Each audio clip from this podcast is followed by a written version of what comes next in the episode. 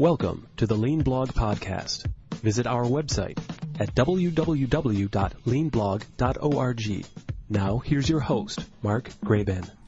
Hi, this is Mark Graban. Welcome to episode 217 of the Lean Blog Podcast. It's March 2nd, 2015. Our guest today is Professor Alan Robinson. He's an award winning author, educator, researcher, and consultant. He's co authored six books, including um, three that I've read. Um, the first being Modern Approaches to Manufacturing Improvement, the Shingo System, which was followed by uh, the books Ideas Are Free, and his latest, The Idea Driven Organization, those last two being co authored by Dean Schroeder. His specialties include continuous improvement, creativity, ideas and innovation, and lean production, being one of the earliest professors to visit uh, Japan to study the Toyota production system in the late 80s, and uh, Alan will talk about that. So, in this episode, we cover a lot, including the history of suggestion programs and a surprising detail about their history, why 80% of an organization's improvement comes from frontline staff ideas, and why high performing idea systems are rare. We'll also talk about some of the pitfalls of traditional cost benefit analysis, the role of leaders and humility, and a company, Scania, that intentionally overstaffs to provide time for Kaizen, which leads to 12 to 15% annual productivity improvement. And we're also going to talk about, and I think there's some funny detail here, the real story behind American Airlines famously removing an olive from their salads.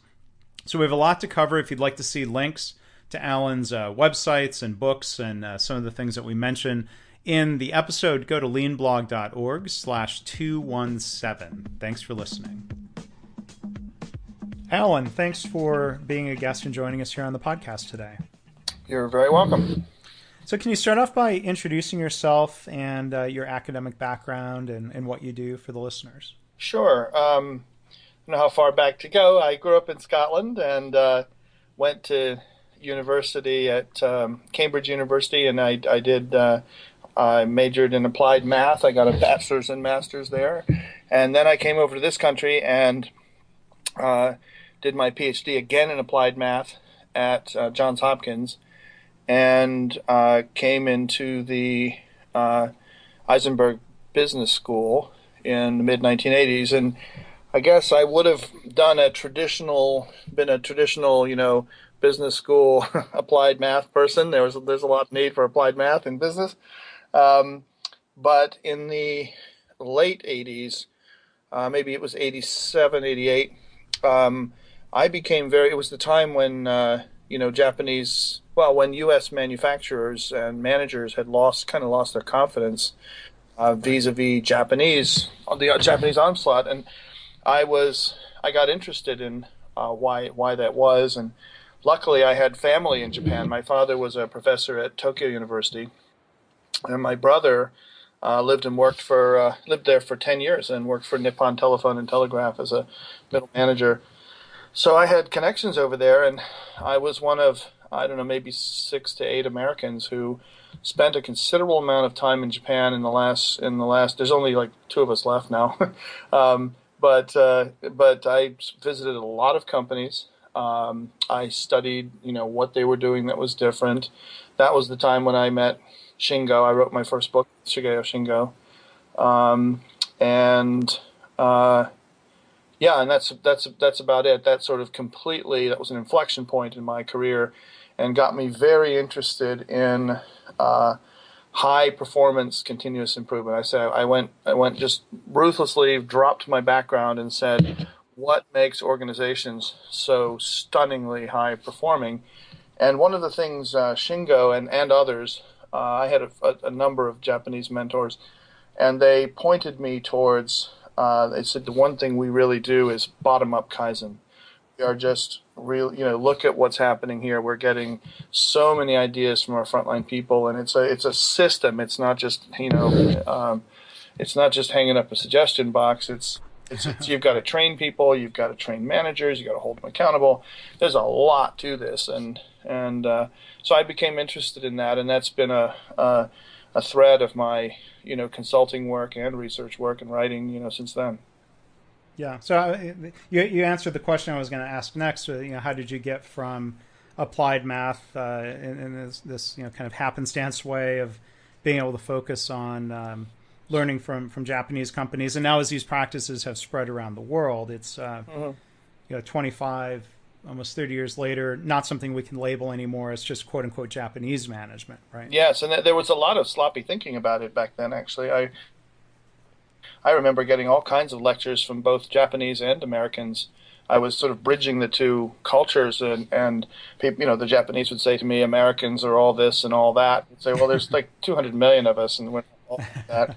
and then Americans would say Japanese all wear white gloves and do detail work much better, and they're much more devoted to their company. And I had met plenty of burned out, you know, Japanese uh, people who hated their companies, and so it just didn't mm-hmm. quite wasn't quite that simple, you know.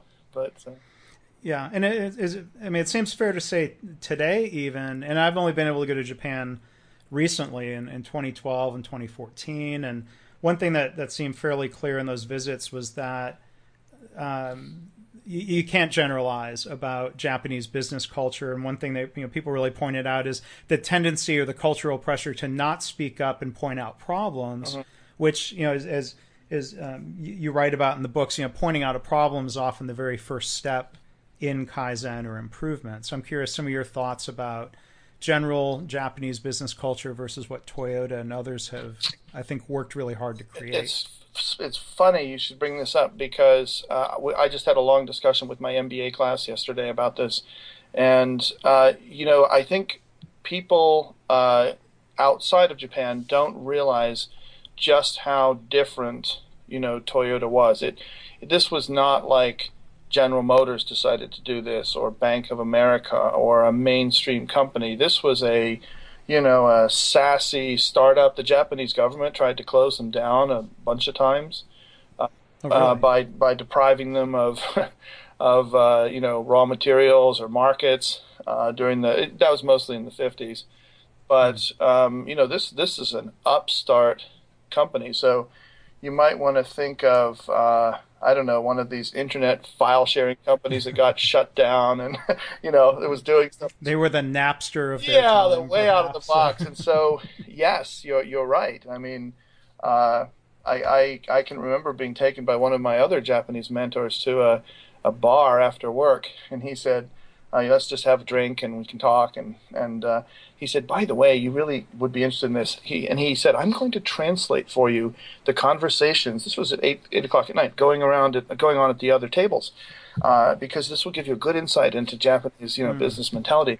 Because everyone does go out and drink. Everyone does go out. The rush hour is sort right? of nine fifteen to ten, and uh, and he and so he he cupped a hand over his ear and he said you must do better at work. You are not working hard enough. And they and it was a it was an older manager with a you know younger female employee, and they were smiling and laughing, but it was deadly serious. You know, hard hitting. If I had given one of my people an employment, you know, an evaluation review like that, they'd probably be calling yeah. their union rep. You know, but it was being done in this form of of uh, of uh, you know we drink and we have food and the company pays for it, but that's where our real communication uh, occurs. And so it's it, it is it's it's fascinating to me, and, and somebody has to write the history of this of of how how this company sort of bucked uh, a lot of the you know its country's culture, and uh, you know it'd be like finding a communist collective in the United States being the most successful company, you know, and it was situated in, you know, some some solid, you know, Colorado or someplace. so anyway, they, they they did it and they showed the world how to do a lot of things better. Now, some of the history that you, you have explored in, in, both Ideas Are Free and the Idea Driven Organization. Uh, I, I learned a lot from this. Some of the history around the origins of suggestion box systems and why those have been generally, I think, dysfunctional compared to idea systems or Kaizen or however you want to label it. Could, could you talk to listeners a little bit about some of what, what were the things that were surprising or interesting to you about the history of suggestion boxes? Well, I, I guess there's a couple of interesting things. First of all, that it doesn't go back very far. And so I'm a sort of I I love history as I read I read a lot of history. You know, when I'm on airplanes or at the beach, I like reading history books and uh, and I, it's just always been a joy of mine.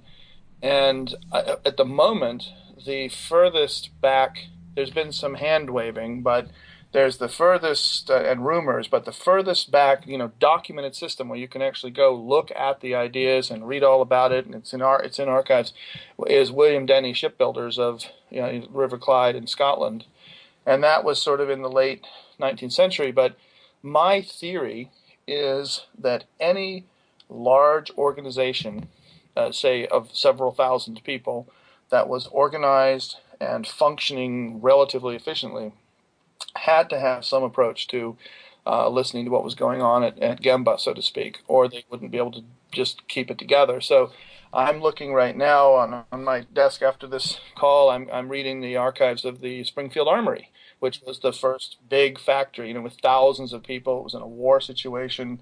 Uh, here, here in the U.S. Here in the U.S., yeah. absolutely. Yeah. Oh, I didn't say that. Yes, um, and uh, you know, George Washington commissioned it, and they had to produce hundreds of thousands of muskets in time and ammunition to hold back the British. And uh, there was some considerable urgency about it, and it was extremely well run and extremely well archived. So I'm sort of digging there. And another oh, another place that uh, I believe they had a suggestion system, and I have seen some smoke. I just haven't gotten to the fire yet. Is the Venetian arsenal in the uh, 14th century? I- I've I've I've heard rumblings about that. Um, I think Jim Womack wrote something about the Venetian Arsenal and had a chance to visit. Right. Well, it, or is it called the yeah whatever it's called? Yeah, no, it was. It, it, yeah, there's right. a lot that's been written about it. The small piece of it that I'm trying to get at is did they have some form of suggestion system or idea system? So it's long been known that they were doing. Uh, you know, you know, you can read. Uh, you can go to Barnes and Noble and find a book that will tell you about. Uh, the factory and the way it was designed and how it was just in time. It was the world's first pull system, you know, and that that's that's that's all known. But but what I would like to see is a uh, you know sign that they had some uh, some form of color. They had at one point they had seven thousand shipbuilders, and they were building ships for the entire Mediterranean. You know, people would order you know, the Sultan of Turkey would order, well, that's probably a bad example because they were at war with Turkey, but, you know, King of France would order, you know, 100 galleys and the Venetians would make them. And uh, they were just incredibly advanced. And so, and, and then you think of all the big military operations. I mean, some, some of the military, uh, you know, some militaries have paid a lot of attention to bottom up ideas and it's had an enormous impact on outcomes. Uh, and so I'm I'm sure that you know it's not, probably not going to happen in my lifetime, but uh, and and you know people like like me who come from the kaizen and continuous improvement background don't have the archival skills to go into Macedonia and look up what Alexander the Great was doing. So it's gonna you know it's gonna wait a long time. But that's one thing. It, it's right now it's it's sort of all supposedly started at the end of the 19th century, which I don't believe.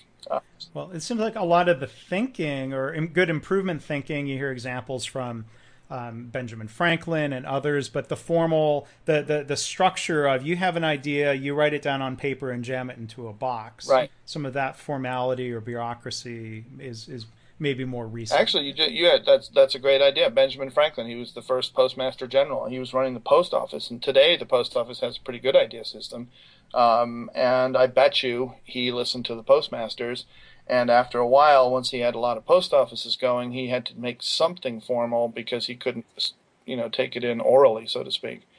So there's that piece, and then then the other piece of the suggestion box history is it, it really tracks very closely um, and this is sort of what I'm I'm writing and thinking about uh, right now for a couple of articles. It really tracks very closely, um, I would say, mankind's battle with command and control. Um, you know, the the there's been a lot of Norman Bodek's latest book starts out with command and control is dead. well, yeah. it's not dead yet. You know, I think most people in the world work in top-down command and control environments, and right.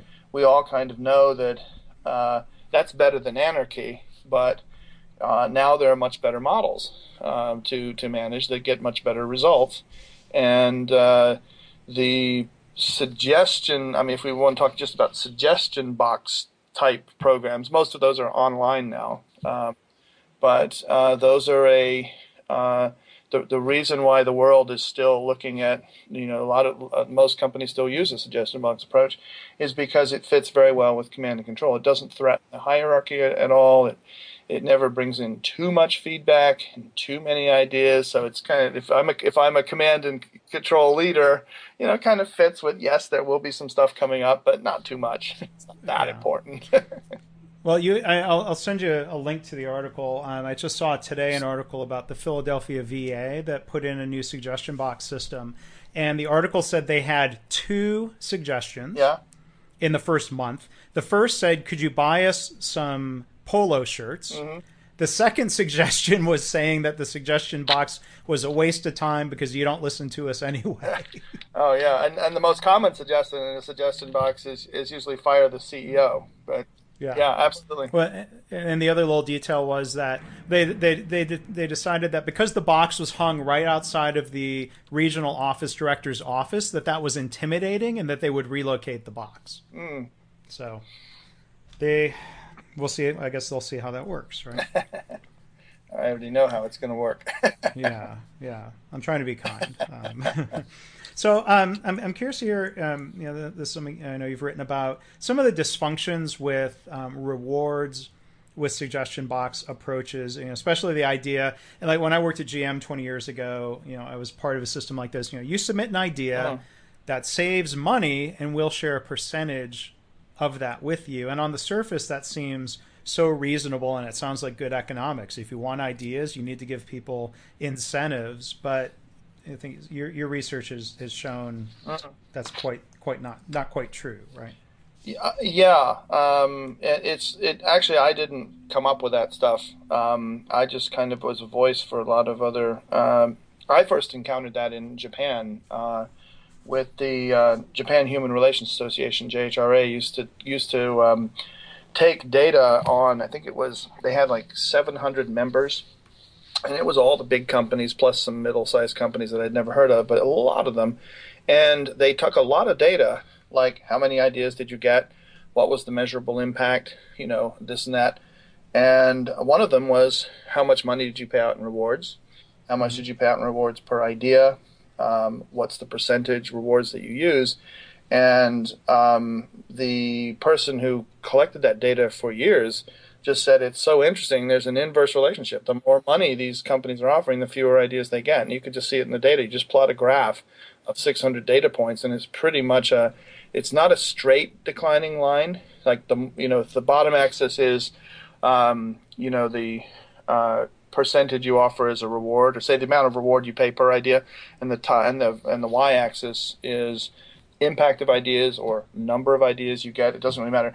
It's not a straight line drop. It's a one over. It's a reciprocal drop. One over x. Very very fast. Um, and there's lot. There's just lots of reasons why. And as I started to uh, you know delve into it in, in, myself with the companies I was tracking and, and dealt with, um, we just ran into all kinds of uh, crazy stuff. I mean, you get into well, first of all, you know, it, it takes and if, an, if a reward, if you set up a reward system and you say it's a percentage of the cost savings of revenue from an idea, well, that immediately means you have to calculate the cost savings of revenue from every idea. And the data we got from several companies that tracked this, and I keep telling companies don't track it, but when you do, please tell us because it's a waste of your time. But um, was that it took an average? It takes an average of four hours of a manager's or staffer's time to put an accurate number on how much an idea saved. Uh, so, you know, Amer- that was a figure from American Airlines, for example, across several million ideas, because American Airlines ran a 10% reward scheme. And, uh, you know, you think about um, that's fine if you're running a. Well, American Airlines, they had 90 people at one time whose only job it was to calculate cost savings from individual ideas, which, by, which is a, an aside, is a completely non-value adding information. For, it's only needed for the rewards, and it's right. not very accurate as well. But if you look at, you know, a a Toyota or a Autoliv or a company like that these days that's getting, you know, millions of ideas from their people, you know, you a whole nother car company with bean counters in it behind you, add up the individual revenue. So, you, so it's an enormous uh, it, it, slows things down. Um, we we uh, tremendously. I mean, you can actually track that. The, the bigger the rewards uh, you give, the longer it takes to process an idea. And we came across several Fortune 500 companies with ideas um, that were st- uh, ten year, more than ten years old before that reason. Um, nobody had nobody wanted to put in that kind of time, and I still think of the I, uh, one of the organizations I worked with was the Brookhaven National Lab. I can name it, and uh, the they used to have a cost savings idea system, and the the COO told this funny story when they were kind of revamping it and setting it up in a different modern way. He said, you know, we, early on we got an idea that said we should use energy saving light bulbs throughout the 57 buildings that these 5,000 people come to work in every day and we owed them 10% by the union contract. So um, myself and two others, we had to go around and count all the light bulbs because you can't just read it off the meter. You know, there's other things yeah. that impact your electric bill. And then the guy grieved it because he disagreed. right. you, know, you can only say so yeah. much of this is, is fungible. Like you know, people come in at nine and leave at five. Therefore, the lights are on, you know, so many hours a day. But then he would say, no, but there's cleaning, and they happen to leave the lights on all night anyway for security reasons, and blah blah blah blah blah.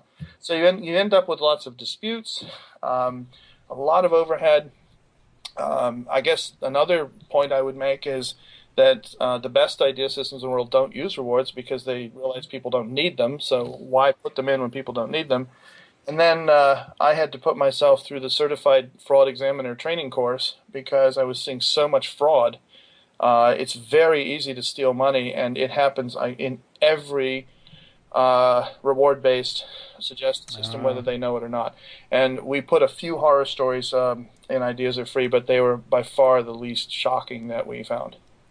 Yeah, well, somebody's buddies with somebody, and I'll approve your idea, and we'll split. Yeah, I mean, there, there's a lot of room for shenanigans. Yeah, or you you uh, yeah because unless and, and American Airlines had to do this unless you audit the ideas, it's usually a a subject matter expert or the manager who says this will save 100,000 bolts per year. There's no independent. The reason why companies have to calculate rewards is there's no independent check of this. You can't just look up and it's not like you have double entry idea bookkeeping so so they'll say it actually say five thousand. I'll call it fifty thousand. Let's split the reward. You know that happens all the time, and there's no right. no defense against it.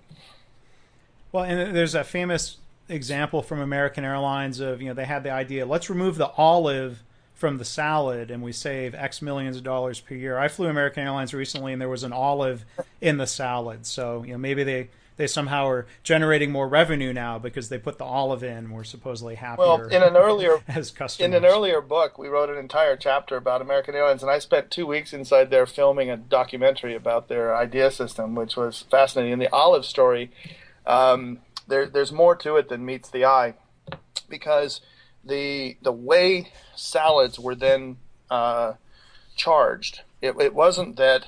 Uh, what happened was uh, for three items, for a, for a, just lettuce, it was a certain price. For three up to three items, it was another price. For four to six items, it was another price that American Airlines paid in catering, and the olive was the fourth item. So, uh, a flight attendant uh, noticed that 78% uh, of people were not eating the olive, and so recommended they pull it. And it, since it was the fourth item, it saved like $800,000 a year. But then uh, the olive growers of America found out about it and uh, grieved and sued and all this kind of stuff. And so Americans' official policy became you have a right to an olive in your salad, uh, but you have to ask the flight attendant to go get it from the drink cart. But we've trained our flight attendants and they will do that. And um, I, a couple of friends and I, when that first happened, we tested that, and the flight attendants hadn't heard of it. They go, "What? You want an olive from the bar? You know, forget it. You know, it's a different olive. Probably, it is. Right? Yeah, you got black yeah. and green, and yeah. So it's just mm. a whole fascinating uh, uh, story, and someone got a lot of money for that, but I don't. They were yeah. able to cost in the fight with the Amer- Olive Growers of America Association that was boycotting America, encouraging the restaurant industry too, and all this. Kind of So, I, I, I mean, I, I, agree with you, and I, have seen firsthand how powerful you know intrinsic motivation is, especially where where I'm working in healthcare. People want to make things better for their patients or for themselves, and you know, there, there's so many ideas that, that come out of that motivation. Um, one one of the numbers that that's striking in the idea-driven organization is um, a figure of you know eighty percent of an organization's improvements coming from staff ideas. So I was wondering if, if you could talk about that and how, how, how you came to that number. Well, the statistic is is is um, it's a you can say it different ways, but the fact mm-hmm. is that mm-hmm. when you go into organizations that have very, you know high performing idea systems, and they're relatively rare, so it's not everybody.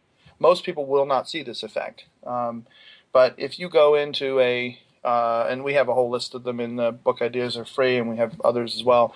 Uh, and you just say, okay, when they happen to measure it, which we don't want them to do because it's a waste of their time, but sometimes the leadership will say, you know, why are we putting all this money into listening to the little people? It's not worth it. You know, we've got better things to do. It's not a big. I, I once had a suggestion box and it was a waste of time.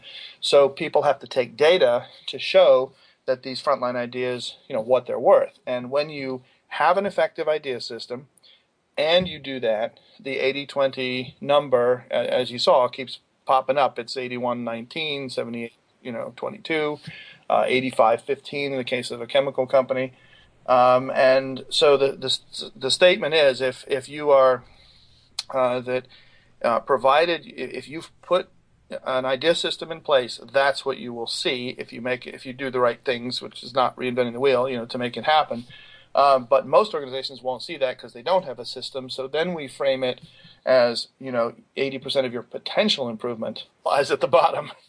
Uh, but you have to have an idea system to get it. You won't just see it magically. Yeah, and and and so you talk about you know trying to collect the data to convince executives, and that was something else I was going to ask you about. There, you know, there's so many executives that have you know three decades of bad habits from coming up and succeeding within command and control environments have been rewarded for having the answers and instead of being rewarded for um, collecting and engaging and supporting ideas for their employees. I mean, it, it, at some point, I don't mean to sound too cynical, but maybe this makes for an interesting question. You know, is there hope that you can actually convince leaders through data that that that they should change their their mindsets, or do we need to wait maybe for a different generation of leaders? Um, you know, that's a great question, and it's like so many things. You know, your attitude towards women in the workplace, and you know, yes, there's a certain amount of let time pass. You know, and a younger generation comes up that wasn't brought on up on that sort of diet, but the the the you're absolutely right. You know, T.S. Kuhn wrote about this in Structured Scientific Revolutions that your success in the old paradigm makes it much harder to shift to the new paradigm. So there's certainly that, but I I also have come to believe that command and control is just deeply rooted um, in in our in the in the human condition and in uh, uh there's a well, well first on that you know if you think about all through time you know we've had slavery we've had kings we've had you know um, serfdom you know and, and just and, and pharaohs and you know this command and control has been the model uh, and Frederick Taylor, when he said, you know, here's how you need to step away mm-hmm. from the the old um, arts and crafts craftsman view of work, you know, you need to have a, his his model was a essentially a, a well thought out top down model. So it's just strongly ingrained for lots of uh, reasons. I'm I'm reading I'm rereading the Origin of Species right now by Charles Darwin, and it, I think there's something evolutionarily in there, um, but it's very strongly held, and so you have to show people. Uh, and what I find is that the leaders that of the old kind, if you like, they will change, but uh, there's so many entry points into getting frontline ideas. What you what you need though is a is a burning platform. You need a sense of urgency.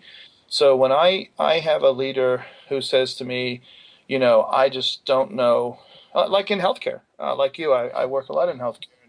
And these leaders of modern healthcare organizations or hospitals, you know, they they are just they don't really know what to do to to, to survive. And then they start to be more open minded and and say, well, where's a where's a resource that I don't have? And provided you have the data and you've got your arguments marshaled, you know, they'll they'll move along. So there's a lot of uh, of um, uh, of ways to teach people. As we wrote in the book, uh, the best way is for them to go to Gemba with respect to ideas. So often when they go to Gemba, they kind of walk around and ask questions. But if you can show them a, this is why a successful pilot idea system is a great way for a middle manager to kind of get the leader interested. Show them that look at all the ideas that came out of this area and look at what they're doing for you.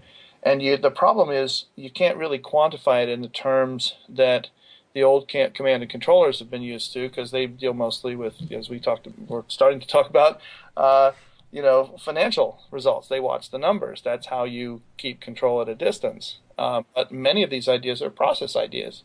You know, giving me this wrench makes it really difficult. My wrist hurts and I can't work as fast. Yeah, they don't see. And that. they won't see that. But giving yeah. them a new wrench so they can work faster and smile at the customers actually has a big impact on your bottom line. So they're trying to manage something with tools that are too primitive uh, to pick up, you know, what they uh, what they need to see. So it's a somebody's going to write the book on this someday, but uh, the the reason why uh, command and control is uh, is such a strong part of the way, uh, and and it's true around the world. even I work a lot in Sweden, and people think who haven't been there that Sweden's this lovely, nice country where everybody's sweet to each other but they still have big bosses, and all the Swedish workers say very top down, have no independence. it's a it, there's something fundamentally human about it. That's the scary part in this business. of how yeah i mean in in the positive i mean i think a lot of great kaizen practices are very universal but a lot of the problems and the starting points um, are often pretty sometimes sadly universal and, and maybe the, the the last thing i'd like to ask you about here that, that seems to be a pretty universal concern when I've met with um, people from hospital systems around the world. They're all asking questions about you know how you know they they're wanting to I think on some level or at least those who are involved in lean and, and similar approaches um, they they want to engage their employees and when we talk about why is this not happening the first thing that always comes up is well you know lack of time not enough time and there's there's a story from Ideas Are Free about Scania, going back to they're they're Swedish, right? Right. Mm-hmm. Um, about being kind of intentionally overstaffed right. to work on Kaizen. Can can you talk about what Scania was doing? Because I think that's really to healthcare that would be a completely revolutionary I- idea that we would mm-hmm. not just staff to the absolute bare minimum cost cutting type level. Yeah, a lot of these companies get into that. Um, Scania was basically trained to do that by Toyota, um, mm-hmm. which you know does a lot of that overstaffing. They just make it look a little different. But the I you know it, this to me this goes back to uh, Leonardo da Vinci, who wrote a lot about the uh, exploit, um, explore dichotomy or, or um, you know th- th- what, what you have you know we all have a set of things we currently do and they currently you know drive our economic engine and bring in money and can make us successful but you also have to explore and do new things. And that's where companies tend to have difficulty except for the ones that uh, realize that putting some space in there for a well structured exploration program which means you know improving and working on ideas and innovating and all the future oriented stuff, you know, makes sense. And I think once you realize that that's that it, that it really does make sense. I, I meet a, a, great many uh, leaders who, who, as you say, don't think it's worth the time, meaning that they don't see that their future is going to be better enough for the taking the time out of current production, so to speak. So Scania is just one of those, and and they've uh, you know they do uh, overstaff so that um, they try to. If I had to estimate, I would say they're probably doing 10% exploration and uh, 90% exploitation. They're spending a significant amount of their resources making sure people have time to improve um, and uh, you know and innovate. And you know, I've, you see this in like Toyota. I was just at Toyota Hanoi last year, and they have a full time implementation department for continuous improvement ideas, uh, which can be bottom up. They have they have a like 30 ideas per person implemented system uh, in in Toyota Hanoi. Uh, but they also have process improvements and top down driven stuff. You kind of need it all to work together. And but out of 1,200 people, they have 97 full time assigned to just implement these ideas. It's a little bit different model than Scania. You know, I would say I'm working on this machine at Scania. I would like to build a Poka-yoke, and I would go along to maintenance and get them to come. And they at, at, at uh, Toyota Hanoi, you kind of like pull a bell stop and tell the engineer what you want, and they go do it. Mm. and it's done the next day. However, you free those resources. Uh, to me, the, the smartest leaders, the ones who make the most money and run run them run the best workplaces, are the ones who realize, you know, however you make space for that, and and the way that that looks is different in every organization because of the way it operates. Um, you know, you've got to make space for it, and then that Scania thing is one manifestation of that. So, so what I'm hearing you say is that you know, there might be different ways of accomplishing that goal, but if it's important, organizations and leaders find time they make time yep. for improvement. Oh, they there's a a lot of uh, very creative ways to make that uh, time. You know, a lot of um, when BIC was starting out, um, they hired back a lot of retirees, um, and they hired uh, in in in their context they needed more engineers and maintenance people. You know, in a bank you'd need probably more IT people. Uh, these, these support functions to implement ideas. Um, so BIC hired back uh, Kodak did the same thing years ago. They hired back a lot of uh, um, people who wanted to work a day or two a week and were happy to and would be on their own schedule, but they could take some of the load of implementation off people who wanted to get production out the door, so to speak. Yeah. So it can look very different. Yeah. Yeah, and and Kodak being, I think, one of those very earliest examples of a, a suggestion system as well. Yep, yep. Some people, um, it's often cited as the first one in the U.S., and, and that's not right. But I do see that in a lot of books that it's uh, as it is 1896. Mm-hmm. And actually, what happened was, uh, oh, I forget the name of the guy, but the CEO of Kodak, the founder of Kodak, met the Denny in London and that's how he got it. It wasn't the first one in the U.S. was NCR with John Patterson, um, mm-hmm. But Kodak was the second one, at least according to you know what everybody seems to understand about it. But Kodak didn't get it from NCR; they got it from Denny in London. ah, okay, yeah, uh, George Eastman. Yeah, that's right, George Eastman. I'll, I'll take famous CEOs for two hundred now. no. Well, um, well, uh, thank you so much for uh, for chatting today, and um, you know, thank you for all the the work you've done to you know hopefully open people's eyes to um, you know the power of their employees' ideas and what an idea driven organization um, can look like. Um, the book website, and I, I, do recommend the book very highly, of course, it's idea driven.com. Uh, Alan, or any other websites or, or, things you would suggest if people want to find what you're writing or, or find you online, or maybe you don't want to be found? well, I also have alanrobinson.com, um, and at some point I'm going to do some, some things with that. But we're right now working on our next. Uh, um, our next uh, projects, uh, and I've just got my head down uh, doing that. I do have people who run my website saying, "Could you write a blog entry?" And I'm sort of right now more interested in working on this new idea. but uh, but those would be the two websites I'd point people to. I think. Okay. Well, great. Well, Alan, really appreciate it once again, and um, good luck with your next projects and everything you're doing. Really appreciate it. Thanks. Enjoyed talking with you. Thanks for listening. This has been the Lean Blog Podcast. For lean news and commentary updated daily, visit www.leanblog.org. If you have any questions or comments about this podcast, email mark at leanpodcast at gmail.com.